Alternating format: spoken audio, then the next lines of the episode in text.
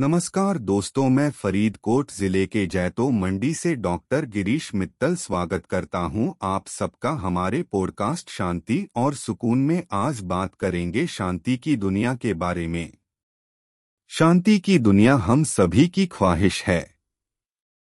लेकिन क्या हम इसके लिए जागरूक हैं?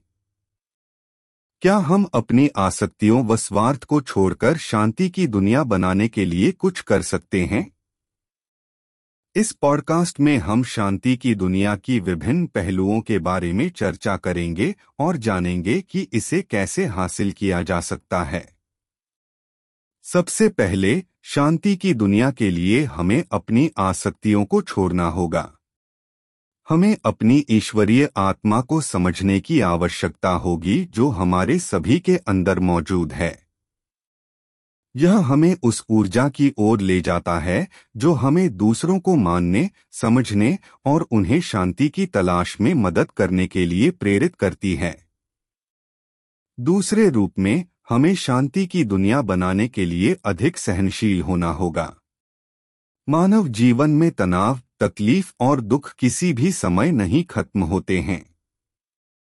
हालाँकि, जब हम किसी भी स्थिति को धीमी चाल से लेते हैं और समझते हैं कि ये स्थिति शांति और तब करीबन कुछ सीखने के लिए हमारे लिए हो सकती है, तब हमारा जीवन बेहतर बन सकता है।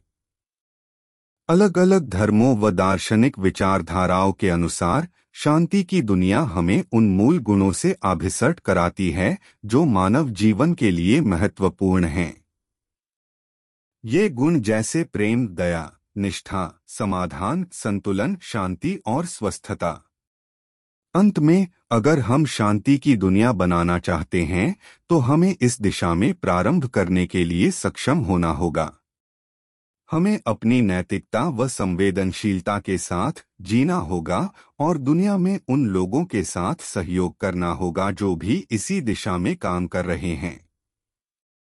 आखिर में यह बताना अति महत्वपूर्ण है कि शांति की दुनिया को हमेशा सफलता से जोड़ा नहीं जाता है।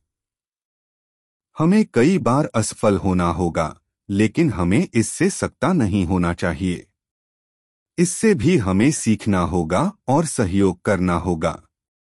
शांति की दुनिया में समस्याओं का अस्तित्व होगा, इससे आप बच नहीं सकते। इसके बजाय हम समस्याओं का सामना करेंगे और यह समाधान के लिए काम करेंगे। इस उद्देश्य के लिए हमें सभी को मिलकर काम करना होगा।